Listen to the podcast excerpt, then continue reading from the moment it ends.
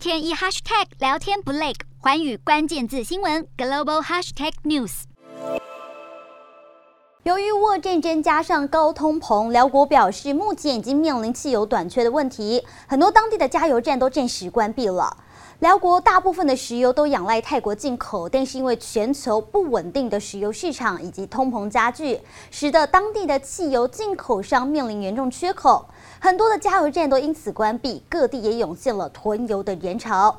两国当局已经召开了紧急会议，要解决油价飙涨以及恐慌性购买的问题。